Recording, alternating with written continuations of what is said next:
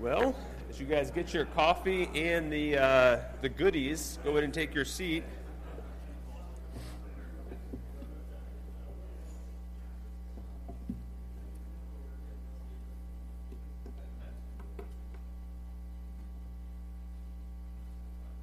I know this uh, is not where Grace and Granite is usually taught from, and this is not my, my shameless attempt at some sort of self promotion. Uh, we can't find the lapel mic, and so if you're going to hear me and me not have to hold a microphone the whole time, this was the easiest option. So, hey. Anyway, continuing on.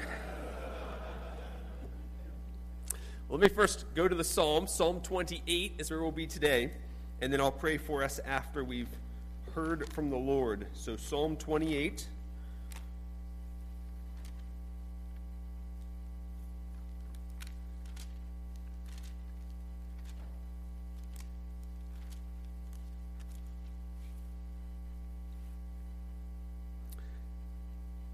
Just observing that this, this pulpit uh, clock is strategically behind.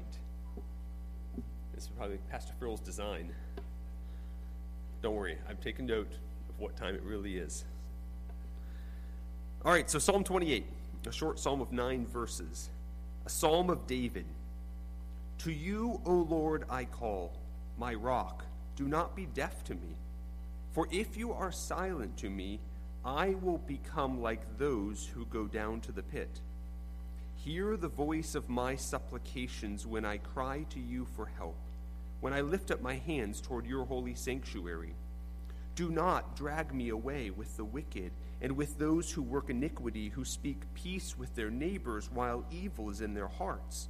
Requite them according to their work and according to the evil of their practices. Requite them according to the deeds of their hands. Repay them their recompense. Because they do not regard the works of the Lord nor the deeds of his hands, he will tear them down and not build them up. And then notice here's a major shift. Verse 6 Blessed be the Lord, because he has heard the voice of my supplication. The Lord is my strength and my shield. My heart trusts in him, and I am helped. Therefore, my heart exults, and with my song I shall thank him. The Lord is their strength, and he is a saving defense to his anointed. Save your people, and bless your inheritance. Be their shepherd also, and carry them forever. so the psalm begins with David recounting his plea for help in verses 1 through 5. How, first, in the first two verses, he, he just prays, Lord, hear me.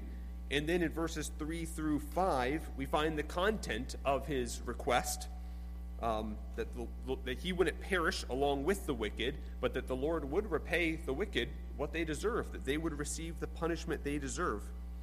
And then in verses 6 and 7, it seems David's received a response. Notice the similarity there. Verse 6 Because he has heard the voice of my supplication, mirrors closely what we saw in verse 2 hear the voice of my supplications. So we we see here, here now he's received a response of some sh- sort, and he's now assured that what he's requested has been provided. And so he thanks the Lord with this psalm for having given that answer to his prayer. So, before we get to verses 8 and 9, if we ask, what's the purpose of the psalm? What effect was hoped to be had through it in the people of Israel. It seems it was to function as a pattern of the faithful calling to the Lord in their distress and being delivered. That's what David does. He reports how he did that and how the Lord delivered him. And not so much as a promise that the Lord will always answer as requested, but a pattern that encourages us to trust him and therefore to direct our pleas to him. Because he is a God who responds to the pleas of his servants. But then verses 8 and 9 make this other transition. Notice, first of all, that David makes mention of the nation of Israel as a whole when he says, The Lord is their strength. That, that's the nation, seems to be indicated by verse 9 save your people. So, first, he moves from himself to now a plea for the nation as a whole. Secondly, we notice that he now refers to himself um, in the third person, where he says, He is a saving defense to his anointed. But up to this point, he's been referring to himself in the first person I, me, that kind of thing. And so this, this, transition is also seen in verse 9, where we see more requests directed to the Lord Save your people, bless your inheritance, be their shepherd, carry them forever. So, having recounted this pattern of David in the beginning of the psalm, looking to the Lord for personal deliverance and receiving that deliverance from the Lord, he now moves outward to make a request for the nation as a whole. And the psalm ends on this note of request for the nation as a whole without recording any praise for an answer to that request. So it seems that we see this pattern where David says, I was in this personal distress. I, I pleaded with the Lord for deliverance, and he delivered me. So you have request, response.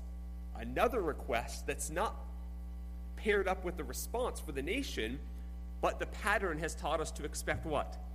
That the Lord's going to answer. He's going to care for his people. And so the nation's left with this pattern of trusting the Lord and even seeing David himself praying for the nation as a whole and looking to him for the deliverance they need. And so, since the purpose of the psalm was to teach the people of God to trust the Lord for the help they need by putting before them this encouraging pattern the people of God praying to the Lord, Him responding with the help they need, then let us also look to the Lord for help and put our trust in Him for bringing about the, the deliverance we need, whatever it might be. May we be encouraged to do that. I was actually reading this and just reminded of it's very elementary, but just a pattern in a way I've been reproved. I've even noted with several of the men. Uh, here that on Wednesdays, you guys heard us mention this a couple times recently. On Wednesday midday, we get together, the people who serve in various shepherding capacities, just to pray for the congregation, name by name.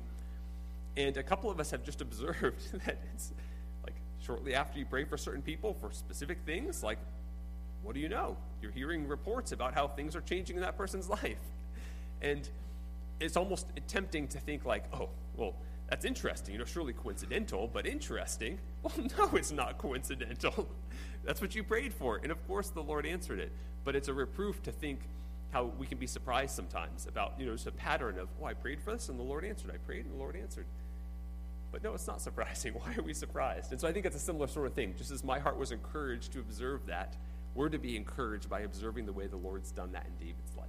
And it compels us to keep coming back to Him with our needs. All right, let's pray.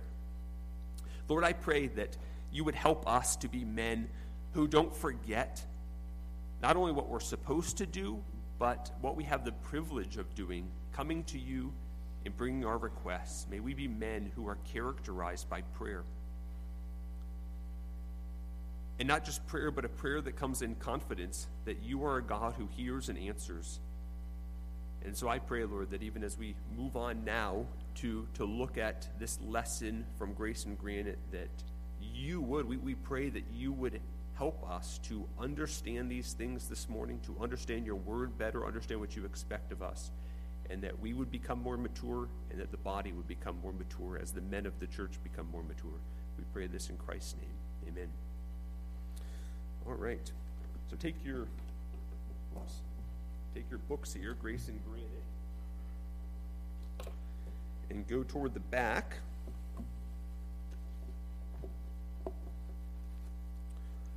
We're in series 13,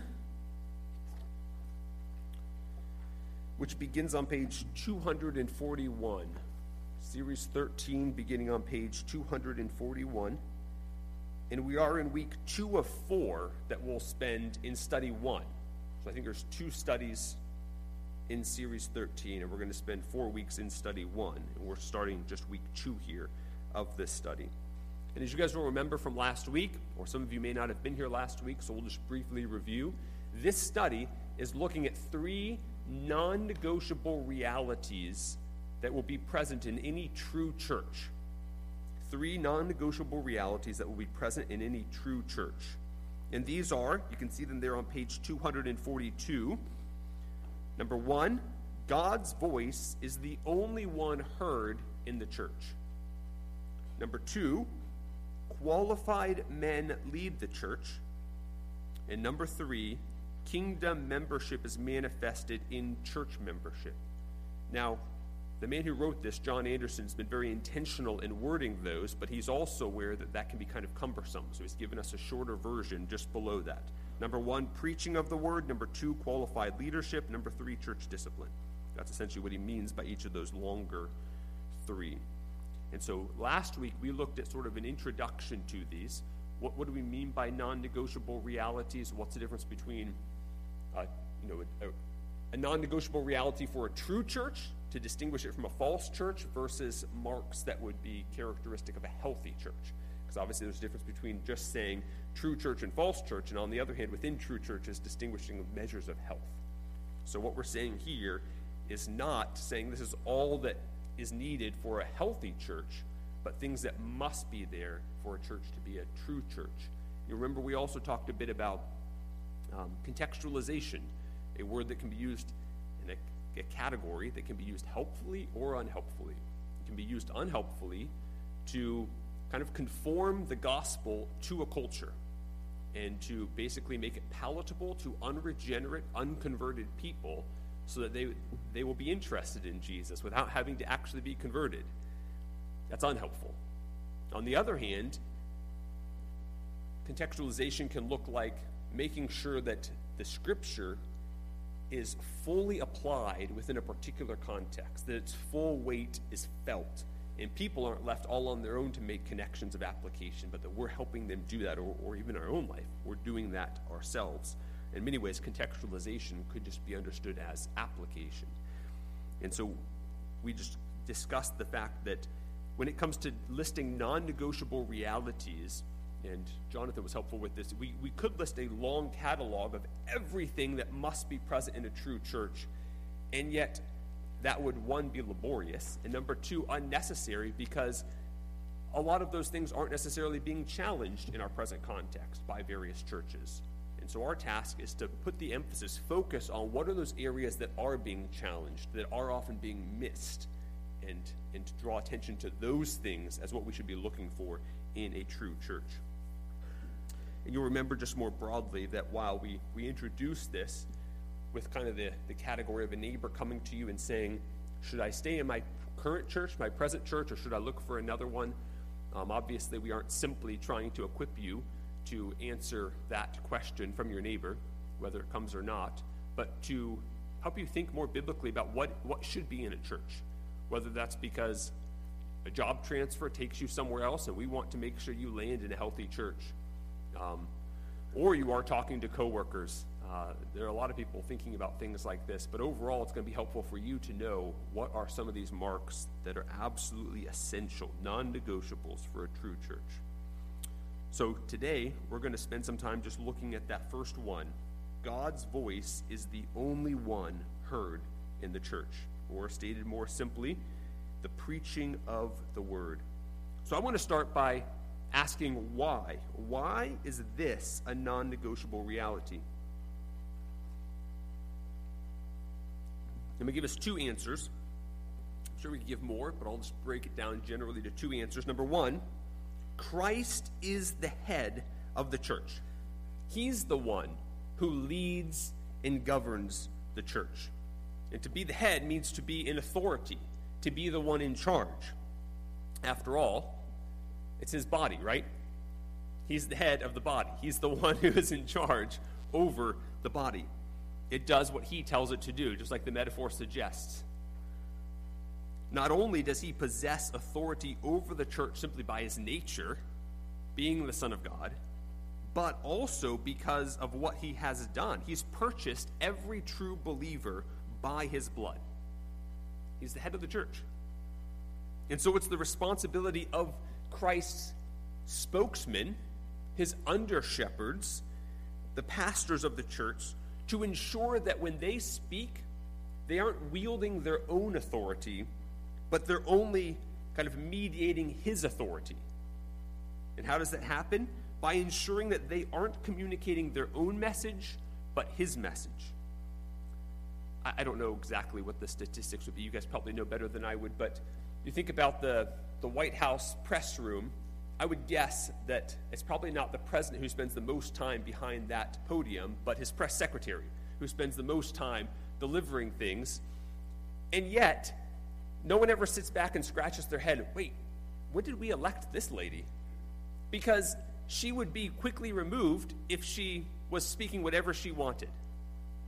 The assumption is that even though she may go off script sometimes, she's always aiming to say exactly what the president would think.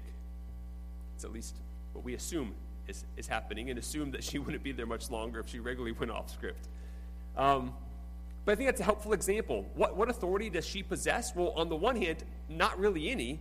And yet, whenever she steps through those doors and comes up to the podium, the, the world's watching, right? The media's got the cameras on and they're listening, and the most important people are there to ask questions and to um, make sure we understand what's, what's happening. So there's this importance, but she doesn't actually have any authority. She's simply mediating the authority of the president. And so it's necessary that God's voice be the only one heard in the church because it's his church. And that's exactly what preachers are doing. Whenever we speak, whenever there's some message coming forward, it needs to be the message of God that we're communicating. And if the leadership of a church convey their own message rather than that of the head, they're essentially saying, we're going to call the shots for the body and severing the head from the body. And at that point, it ceases to really be the body of Christ. Unless Christ's voice is the one being heard, the body isn't going to be the body of Christ. So, first reason why this is a non negotiable reality is that Christ is the head of the church. He's the one who must lead and govern the church. The second one is that the voice of God is the only one that can nourish the church for its growth and maturation. The voice of God is the only one that can nourish the church for its growth and maturation. We can think about this kind of from two angles. Number one, conversion. The Word of God is necessary for conversion. It's by the Word of God that the Spirit gives life to dead souls so that they might respond to the gospel in faith and repentance. Without the Word of God, no one's converted. Without converted persons, there is no church. So there's no church unless there is the Word of God, unless Christ's voice is heard. So it should be quite obvious that this is a non negotiable reality for a true church. For without the Word, there are no Christians. And also, beyond just conversion, the Word of God is necessary for growth and maturation of those believers. And so, again, these believers aren't going to be growing, aren't being matured, basically aren't having a church, what a church is supposed to be, unless the Word of God is there. So, those are two reasons why it's so necessary. Now, let's consider what does it mean for God's voice to be the only one heard in the church? We've seen why it's so necessary, why that's a non negotiable reality. Now, let's just explore a bit more. What does that mean? The crucial issue here is that the teaching, the content of the teaching in the church, be biblical. And at this point, when I say be biblical, I'm not distinguishing between styles of preaching. Like, don't hear biblical means expository as opposed to topical. No, both of those can be biblical. They can be drawing from Scripture. So I'm not distinguishing between styles, just content. The content must be biblical. That's the crucial issue for God's voice to be the voice heard in the church. So, what do we mean by biblical? Well, I think we could break it down to two things. One, in terms of authority, the content of the teaching is consistent with the Bible. The Bible's the authority, it's the what, what tests everything that's said. Something true or not, it doesn't matter what people say, it doesn't matter what science says. What matters is what the Bible says. It's the authority. But we can go a step further and say that by teaching being biblical, not only must it be consistent with the Bible, respecting the authority of the Bible, but also it must be the, the, the Bible must be the source for the content of the teaching. And that goes beyond that first in this way.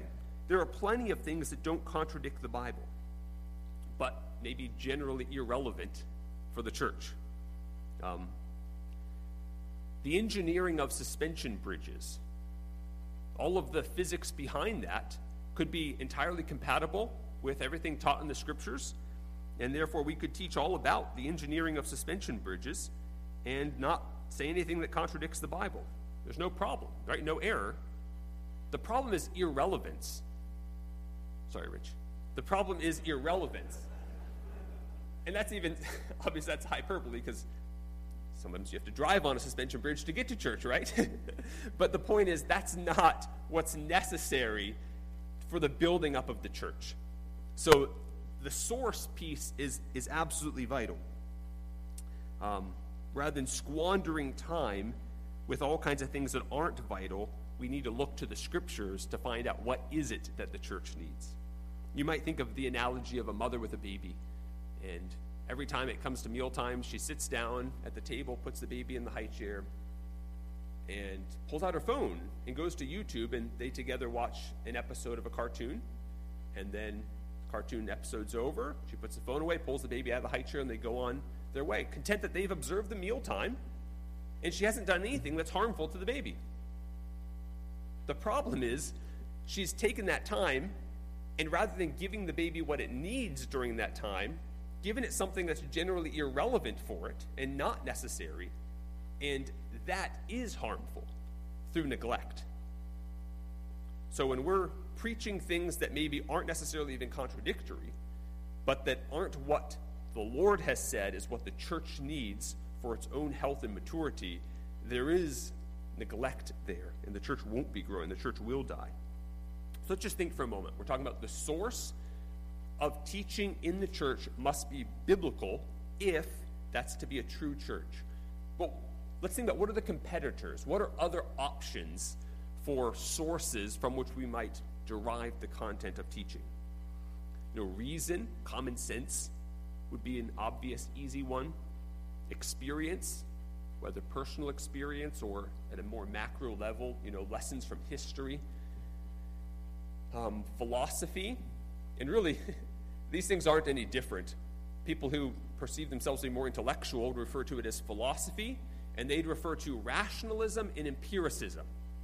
The everyday person just says common sense and experience, right? it's really the same things we're appealing to. It's just different levels of society. People use basic everyday terms or more technical terms. But the point is, other ways of knowing besides the Word of God are common things we revert back to. And that we're tempted often to use as the source of our teaching. Um, one that depends upon both experience and rationalism, reason, that's kind of a highly specialized discipline and is very common as being a, a source that we're explicitly drawing on. I shouldn't say we, that people within evangelical church are explicitly drawing on for teaching is psychology. Regularly, what it looks like to, to deal with anger rather than the Lord's voice being heard on that, the world's voice is being heard, um, but through a respectable and apparently respectable um, form that we think of as pop psychology. So, why must the Bible be the source for the teaching in the church? It's not simply that the scripture is true, and at that there are other things that could be true, but the scriptures in that case would be unique because we can be sure they're true.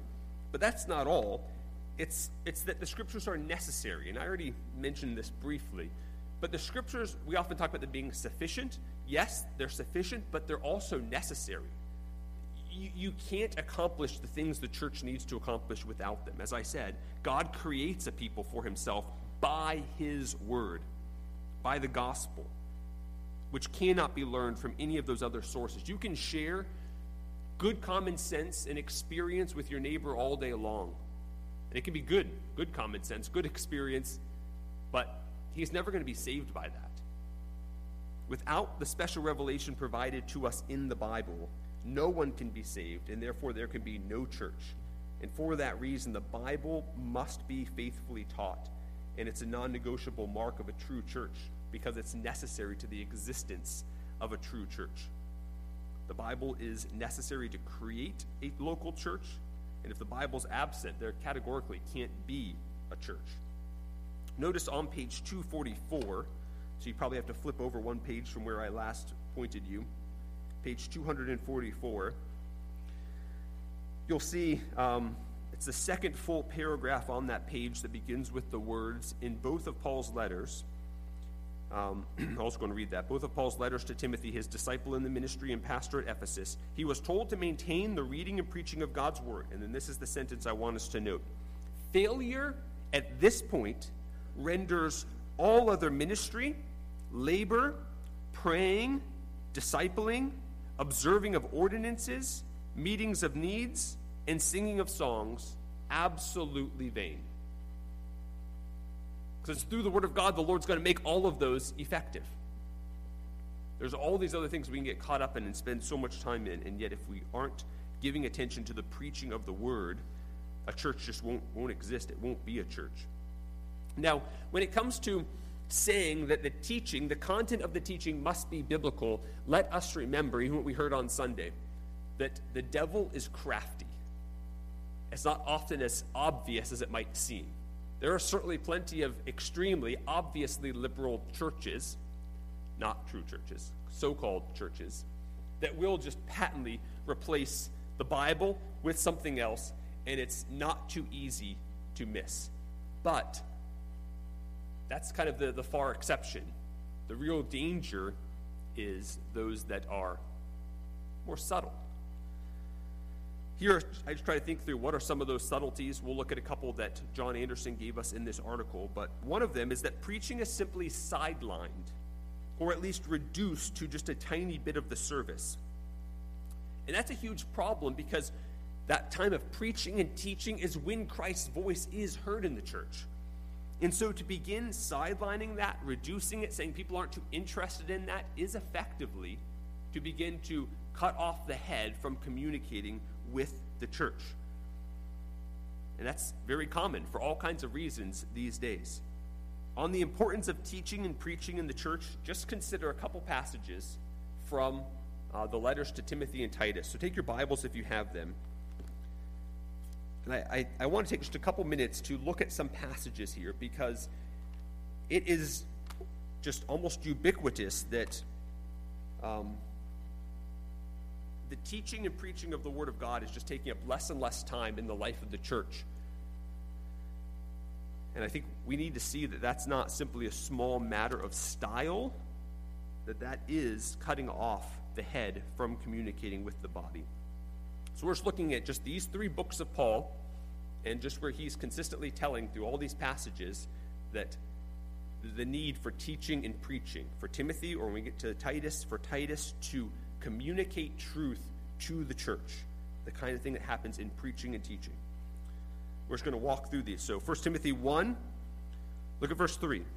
As I urged you upon my departure from Macedonia, remain on at Ephesus so that you may instruct there's teaching and preaching, and it's not just any kind of flowery teaching. He's having to go after error, instruct certain men not to teach strange doctrines, nor to pay attention to myths and endless genealogies which give rise to mere speculation rather than furthering the administration of God which is by faith.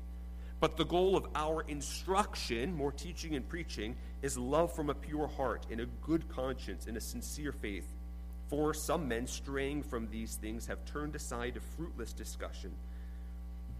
Go on down to chapter 3 of 1 Timothy. And here he's giving the qualifications for anyone who's going to be really a leader in a local church, going to be a elder, an overseer, a pastor. And basically he focuses pretty much entirely on character, but there's one necessary skill that's required. And you'll see that at the end of verse 2. So, chapter 3, verse 2 An overseer then must be above reproach, the husband of one wife, temperate, prudent, respectable, hospitable, able to teach.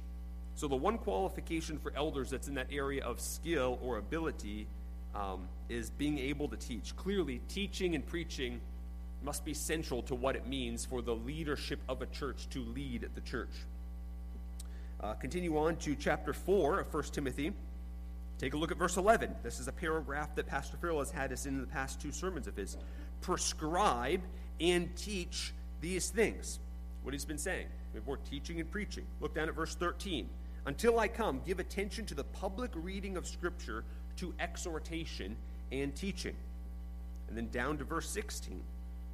Pay close attention to yourself and to your teaching Persevere in these things, for as you do this, you will ensure salvation both for yourself and for those who hear you. Flip on over to chapter 5, verse 17, where Paul writes, The elders who rule well are to be considered worthy of double honor.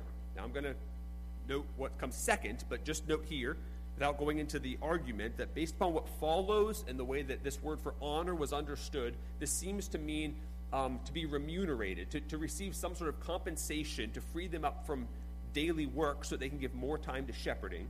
So the elders who rule well, let me just, I'm, asking you to assume this here, to trust me here, substitute here, they are to be supported for their work. And then he says specifically, which ones, which are those ones who rule well and are to be supported by the church? Specifically, those who work hard at preaching and teaching.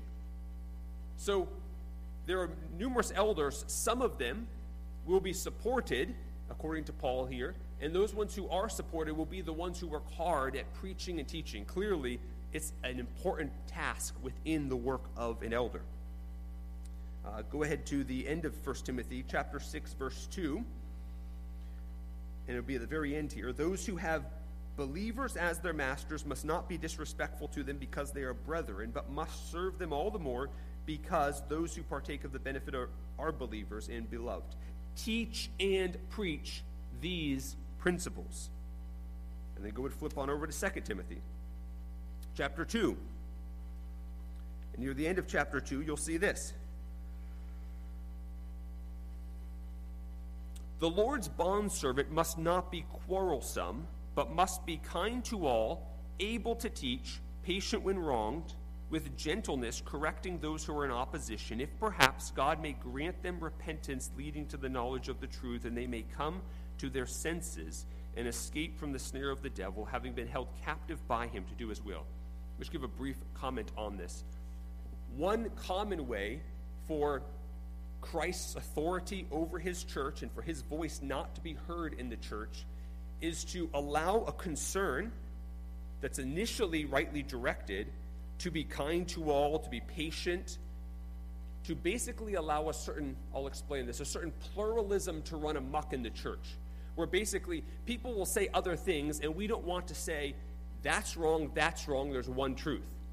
So we let, let those things stand. Oh, okay, well, I, I probably see it more this way, and you see it that way. Okay, we'll, we'll allow those to stand. And now, which one is what Christ says? Christ has been effectively cut off from functioning as the head of his church when that happens. And that concern to not be quarrelsome, to be patient, to have gentleness is biblical. The problem is this diabolical lie that says that that's distinct and incompatible with things like correcting those who are in opposition.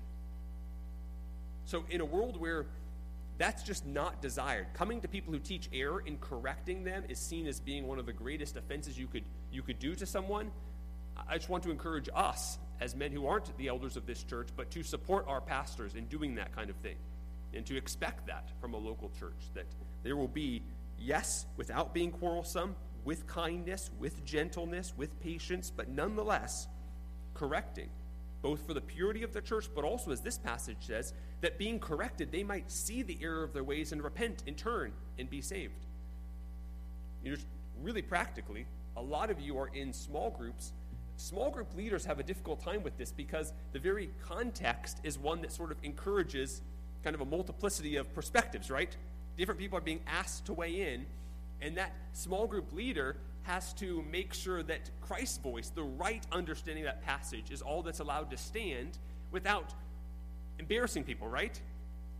Um, so just keep that in mind as you're even in that context. In a, in a faithful church, there will be a, a, good small group leader, a faithful small group leader, will be coming back and saying, "Thank you for sharing that, but look at look at this text. I think it's probably better that we understand it this way, and that's not helpful. That's not what the scriptures teach."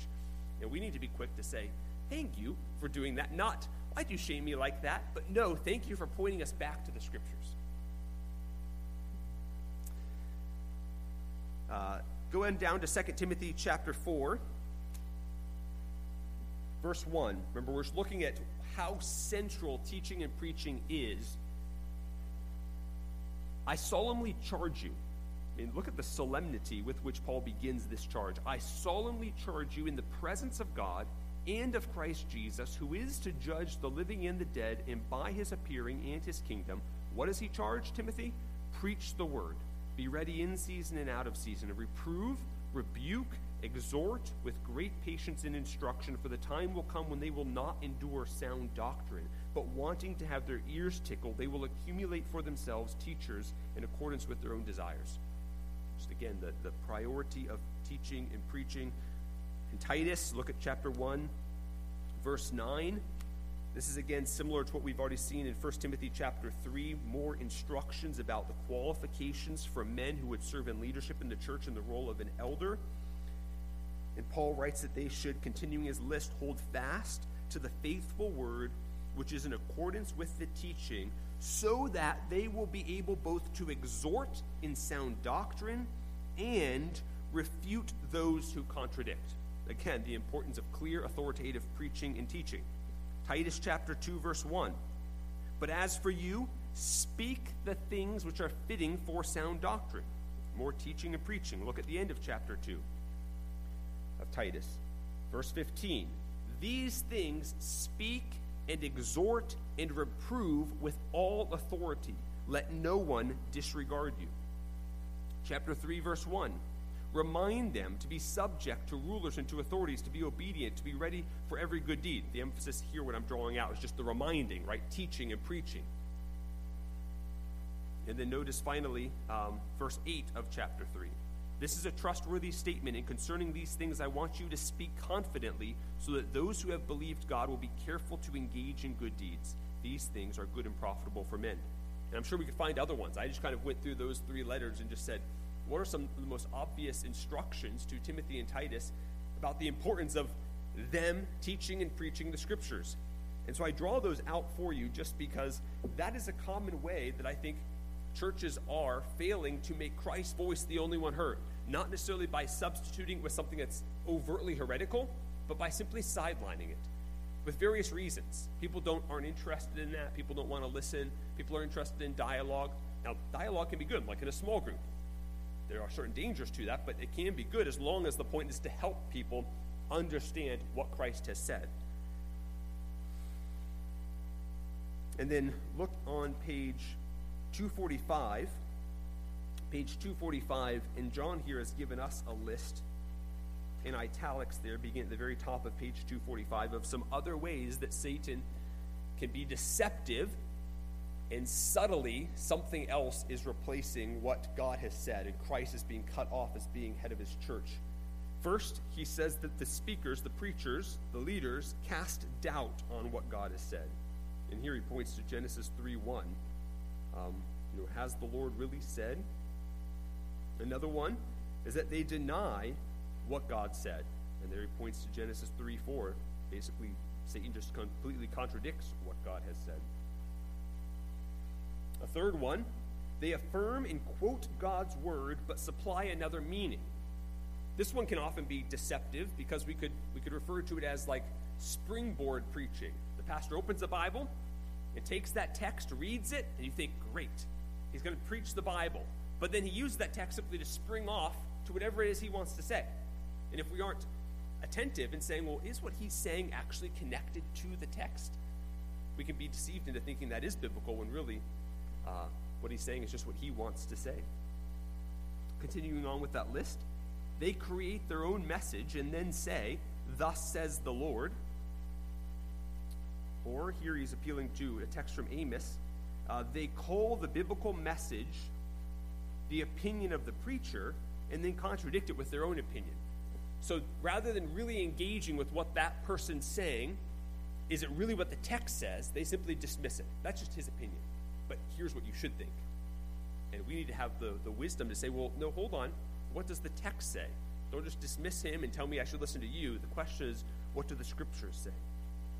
The next one John gives us here on that page is that they distract from God's word by focusing on what is marginal, academic, and fruitless meaning they might even be looking at the text, talking all about it, but they aren't getting across the main point, the purpose of the text. They're getting lost in all kinds of minutiae, and in the midst of that, what is actually the proposition of the text. What God is communicating, his message, isn't heard. Next, they affirm parts of sound doctrine with their lips, but deny holiness with their life.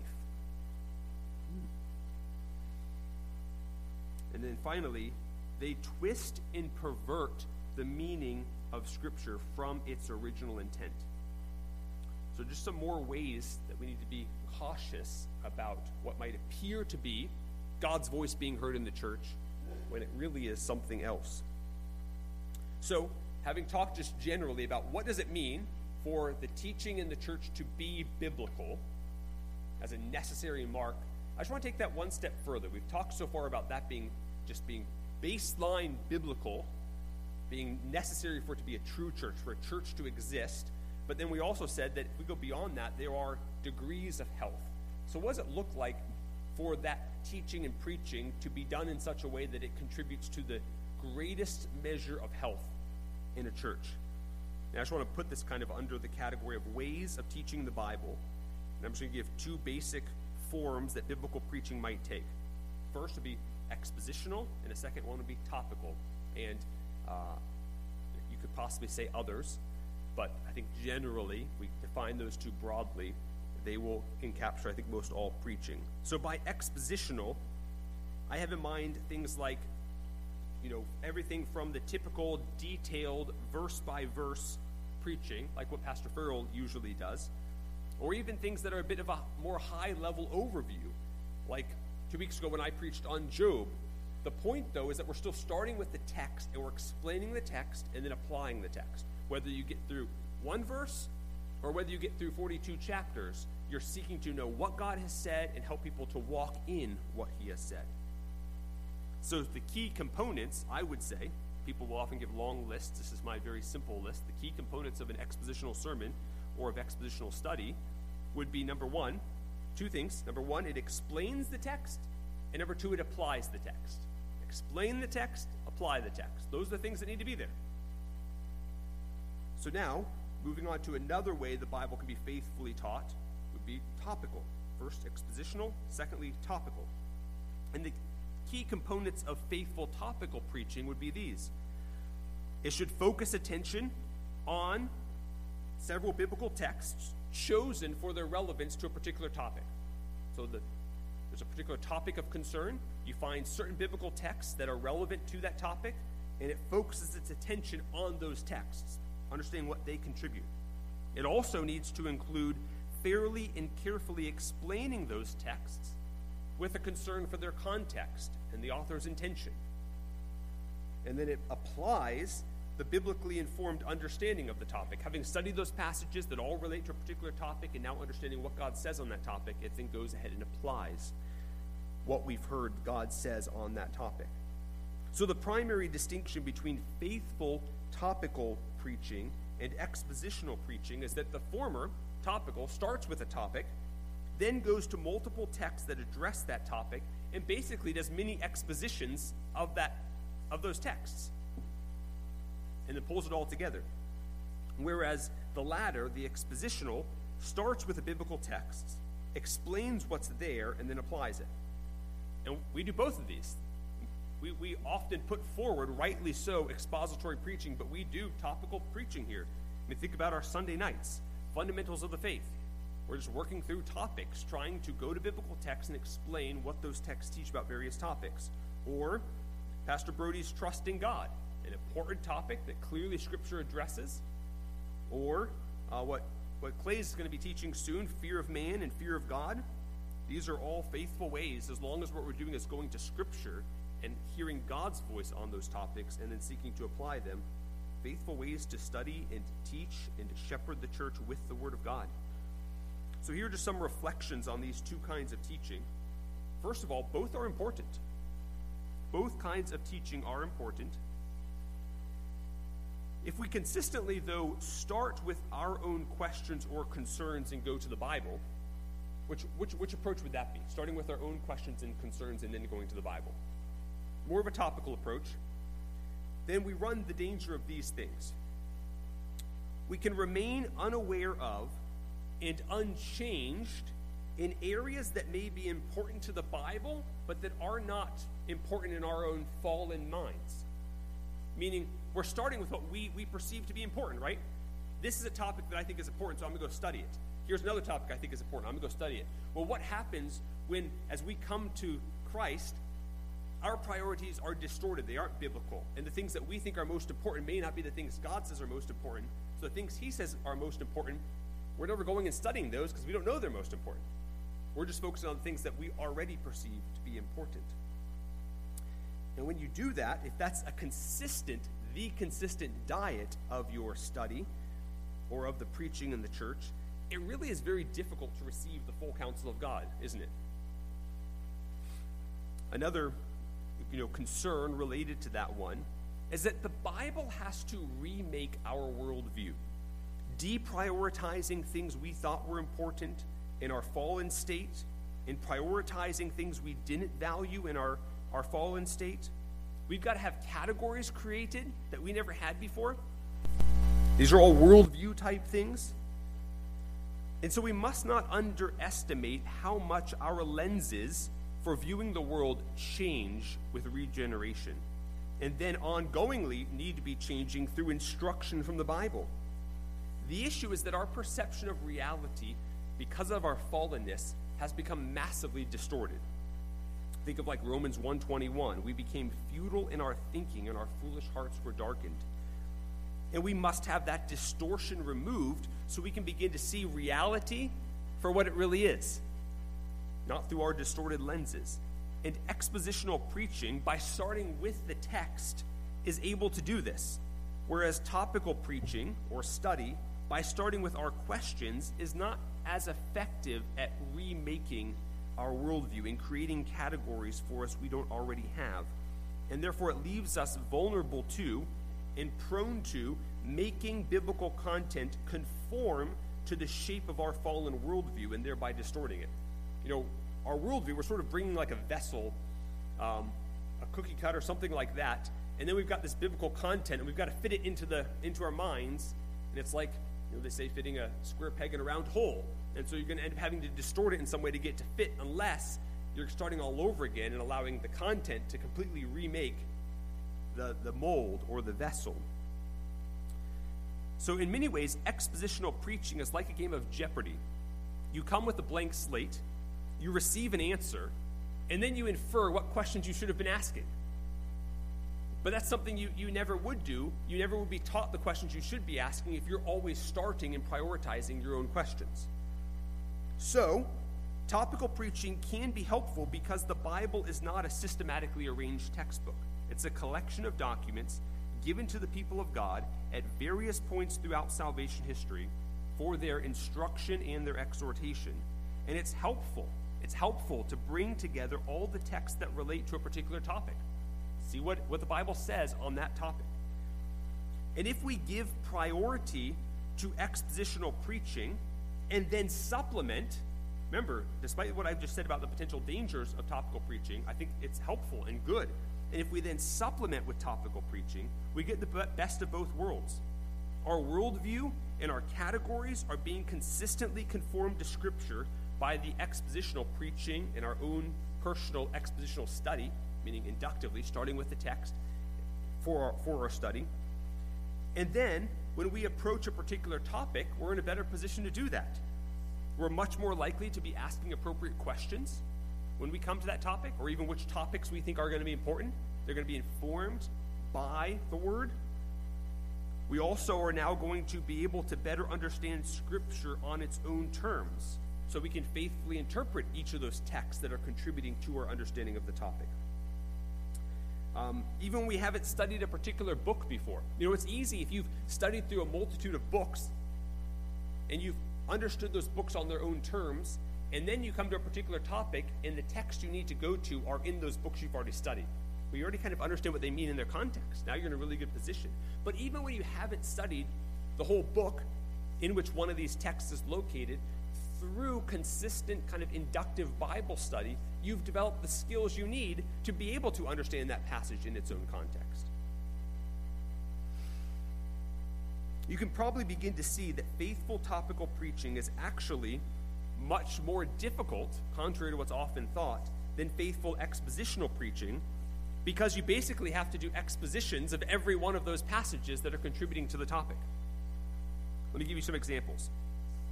Uh, again, I'm just going to take this example because it's one I, I, recently did, preaching from Job. Um, I spent a good deal of time studying the book of Job, and that was a time intensive study. Now imagine instead I wanted to address the topic of suffering and wanted to use Job. I would need to do all that same work in Job to know what Job says. But then, that would only be one part of my preparation. Maybe I would next go to James 1, and I would carefully study the book of James as a whole, in the place of chapter 1 in the book of James. Same thing with Romans. Now I go to Romans, understand the whole book of Romans, understand the place of chapter 5, which addresses things like suffering, in that book. Now I can properly draw what, what that text says about suffering and apply it to the topical study. Then I might go to 1 Peter chapter 1 and study, try to understand what's the purpose of 1 Peter. And then what role does chapter 1, which addresses suffering, play in that? And how can I faithfully draw lessons about suffering from that? So now I've studied three books to, to prepare. Now that's going to be useful, though, to have kind of a topical explanation because it's drawing on more than just Job. Also, consider this the point that I drew out two weeks ago that Job's not primarily about suffering, but about the questions we have that God doesn't answer. It would be easy to pull out proof texts from Job, even to try to attempt to explain the why of suffering. And draw, uh, remember I said the book doesn't teach us why of suffering, it actually tells us that's the wrong question. That we need to trust God rather than demanding He tell us why in our suffering. And yet, if we aren't careful and don't study the book well, we could simply go to the book and begin trying to find answers to answer a question that's the question the book itself is saying you shouldn't be asking. See how that could be dangerous if you don't. The whole point is not with topical preaching per se, it's just emphasizing the need for careful study. And when you now have to study multiple texts to prepare one sermon, it just it increases the load significantly. How much better and more realistic to take on each one in an inductive expositional manner, and then after working through them individually, maybe in separate sermons, pulling together the teaching about each uh, te- the teaching from each about suffering and synthesizing all of that. At that point, you've done a faithful topical study, right? So I, am just drawing that out because I think the tendency is to think, oh, topical preaching is easier than expositional preaching. And I would actually say if it's going to be good, faithful topical preaching, it's actually a lot more work. That, that requires you've already done all of the inductive expositional work on each text. So, in summary, what is essential to a true church? What's this first essential? Christ's voice must be the only one heard in the church, right? Which stated more simply is what? Yeah, preaching the word. Good. And within that, what is more likely to nurture and ongoingly nourish a healthy church? A consistent diet of expositional preaching supplemented by textually oriented topical preaching. That was a lot of content. Let me read that again. A consistent diet of expositional preaching supplemented by textually oriented topical preaching. I hope that's helpful. I think that probably even gives you some, some better categories for why our elders do what they do.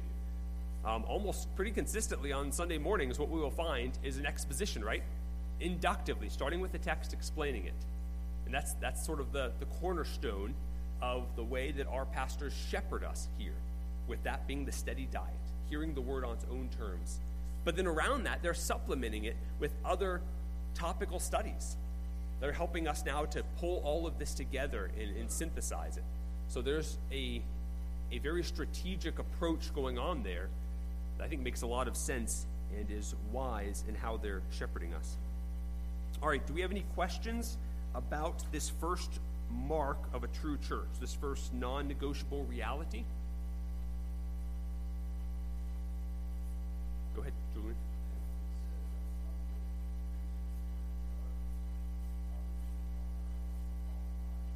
Yeah.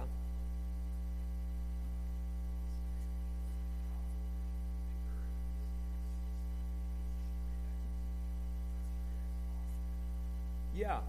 I think biggest one that comes to mind is just that the Bible isn't sort of a systematic theology or a systematic practical guide. It's a collection of documents written to specific occasional situations. And so if we want to know what does God say about any particular topic, um, it's, it is helpful, I think, and it's needful even to go to all of those and draw it together. If someone asks me, how must I be saved? I can simply go to, say, Romans 4 and tell them what that says. I could go to Galatians, tell them what I find there, Ephesians 2, what I find there. But I think I'm going to serve them better if I can pull all of those together into kind of a just a helpful composite explanation of the gospel and be able to convey that in words that are easy for them to understand. Does that make sense?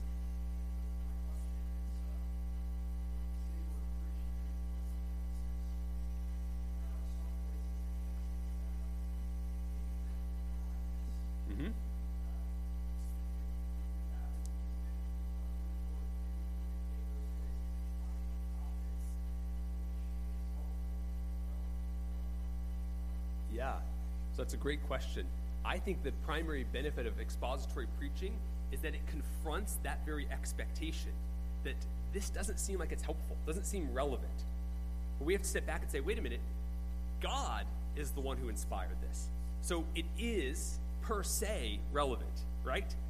And so that's something I never would study on my own if I were simply going. Those are the types of the whole counsel of God I would be overlooking and neglecting if I didn't simply push myself to work through those texts. Is that making sense? So I find myself there often. I mean, what do you do when you're when you're in the first whatever it is, eight chapters of First Chronicles? It's like, is that right? Eight, eight, nine chapters, something like that, of just genealogy after genealogy after genealogy. Um, it's helpful to not just be able to skip over that, but to say, no, why is this here? What is the purpose of the books of Chronicles? What is the message being communicated? And how do these play a part in it? Because I want to make sure I understand what God inspired the author of Chronicles to communicate.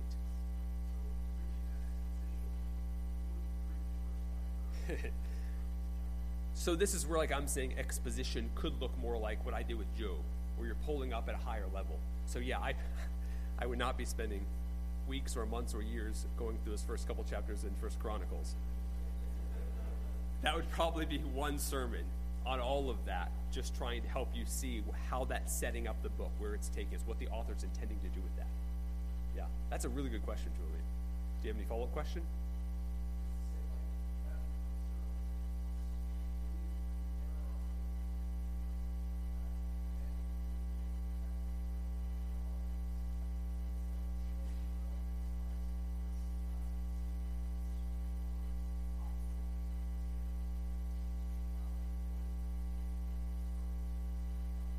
Yeah.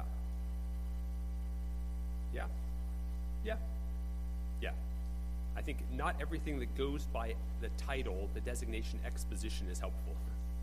And sometimes expository preaching can lose, as we say, the forest for the trees, right? Because they just get so caught up in individual things. And you can eventually actually become what I sometimes call index preaching, where it's almost like you take your favorite systematic theology and you just kind of go through the index. Okay, now I'm coming to this next verse. Well, what are the relevant portions of my systematic theology that are addressed, you know, regular where this verse is regularly cited? Now I'm going to teach that topic now. So I just take each verse to launch out into a topic that seems tangentially related that I think is important. That'd be another dangerous way that appears to be expository but really isn't. Yeah, there are a lot of such dangers. But don't, when you hear me say there are a lot of such dangers, don't think, oh, this seems like it's overwhelming to try to discern this. No, think all I've got to do is simply ask, is that what the author's saying? If I read in the context, is that what he's saying here? And to the extent that we're going beyond what that text says, then we don't have the support of that text. Now, sometimes a pastor might say, hey, I understand what this is saying, and if you read this isolated, you might misunderstand it or it may cause some confusion. So let me take a pastoral a moment kind of to step aside pastorally and take you to another verse that will be important to help you understand how to apply this. Like that's just being responsible, right? Recognizing where people are prone to misunderstand it. But the key is he's still grounding you in another text, right? That wherever he's telling you isn't just him saying, "Don't take this too seriously," but no, actually help see that we need to we need to bring together multiple texts to understand this fully from God's perspective. Yep. Go ahead, Bobby.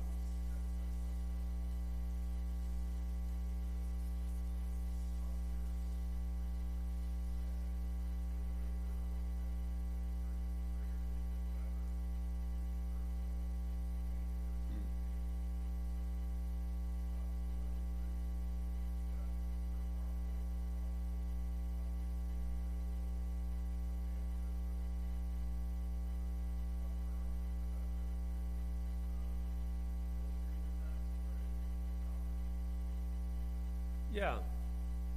It's a good question. I probably wouldn't be too dogmatic on that. I think there could be extremes. I think there could be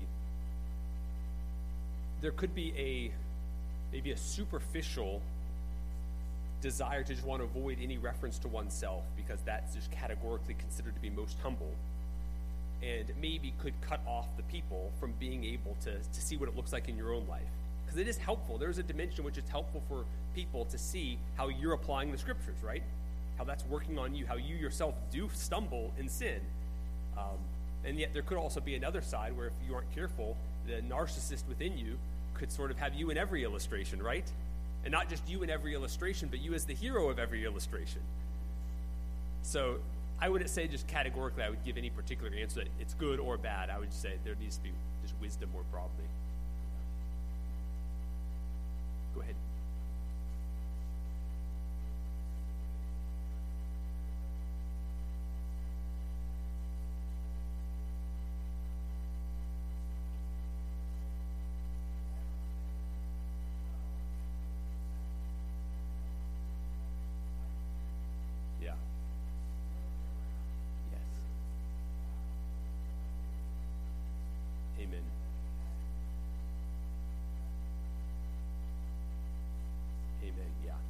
That's excellent.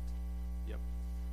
In fact, whenever you, we're talking kind of about preaching here, but don't don't be don't slide into just thinking, well, I don't preach, so what does this matter to me? No, it matters to you because you're listening to sermons. You need to know what's faithful, but also you're doing the same essential thing. If preaching is simply explaining and applying the text, then when you sit down at your breakfast table and talk to your wife and tell her about what you learned this morning in your, your devotions and how it's how you're applying it to your life, you're simply doing that very thing.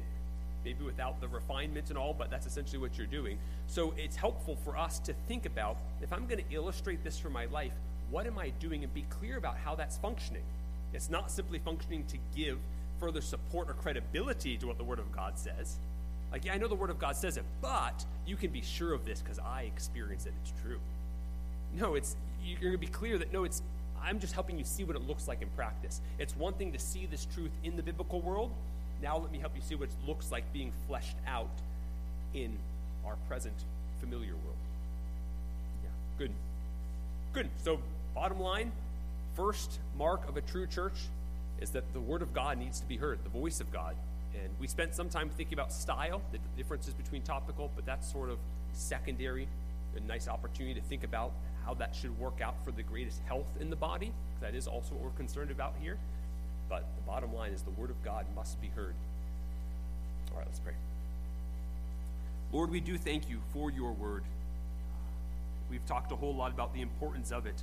May we be men who walk in that, that truth uh, by giving much attention to your word.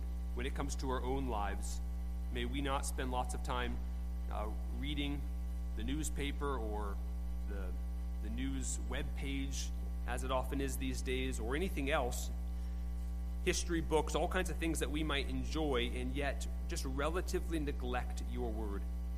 May we not even be men who, who just live on minimalism, just content with 15 minutes of reading our Bible per day and happy to check that off as soon as the clock hits 15 minutes and move on. May we be men who know deeply that we desperately need your revelation to us and who give ourselves to it. When there's free time, when there are questions, May we do that personally. May we do that in our families. May we be men who know that our families desperately need the Word of God, and, and we're serious about guarding the time that we've set aside to be able to spend with our families and talk about truth and point them to the Scriptures. When our wives and children have questions, may we be quick to, to not just sit around the table and talk and talk and talk while the Bible sits over there on the shelf, but quick to say, ah, let me grab the Bible first and open it up in front of us and see what you've said about these things. Um, Lord, I know that can be intimidating for us. Uh, I'm, I, I can sympathize with that. May we be men who grow in our ability to handle the Word of God and to apply the Word of God so we can do that with confidence. And men who aren't just able to do it with some psychological confidence, but with the credibility of having lives that clearly evidence digging into your Word and living it out. And Lord, as we then think more, more about the church level, may we be men who are discerning, men who continue to encourage our pastors to give us the very thing they are and the very thing we need. In a world where people are uh, complaining about too much teaching, too much preaching, too much attention to an ancient book. Uh, may we be men who, who offset that by regularly thanking uh, our pastors, encouraging them, letting them know that we expect nothing less, but that the word would be consistently proclaimed and applied to our lives, and that they wouldn't just leave us on our own to apply it, but that they would actually follow it up with that expectation that we are, and that they would not be hesitant to rebuke and to exhort and to reprove us. May we be men who are humble and ready to receive those things that we might walk more like Christ. We pray these things in Christ's name. Amen.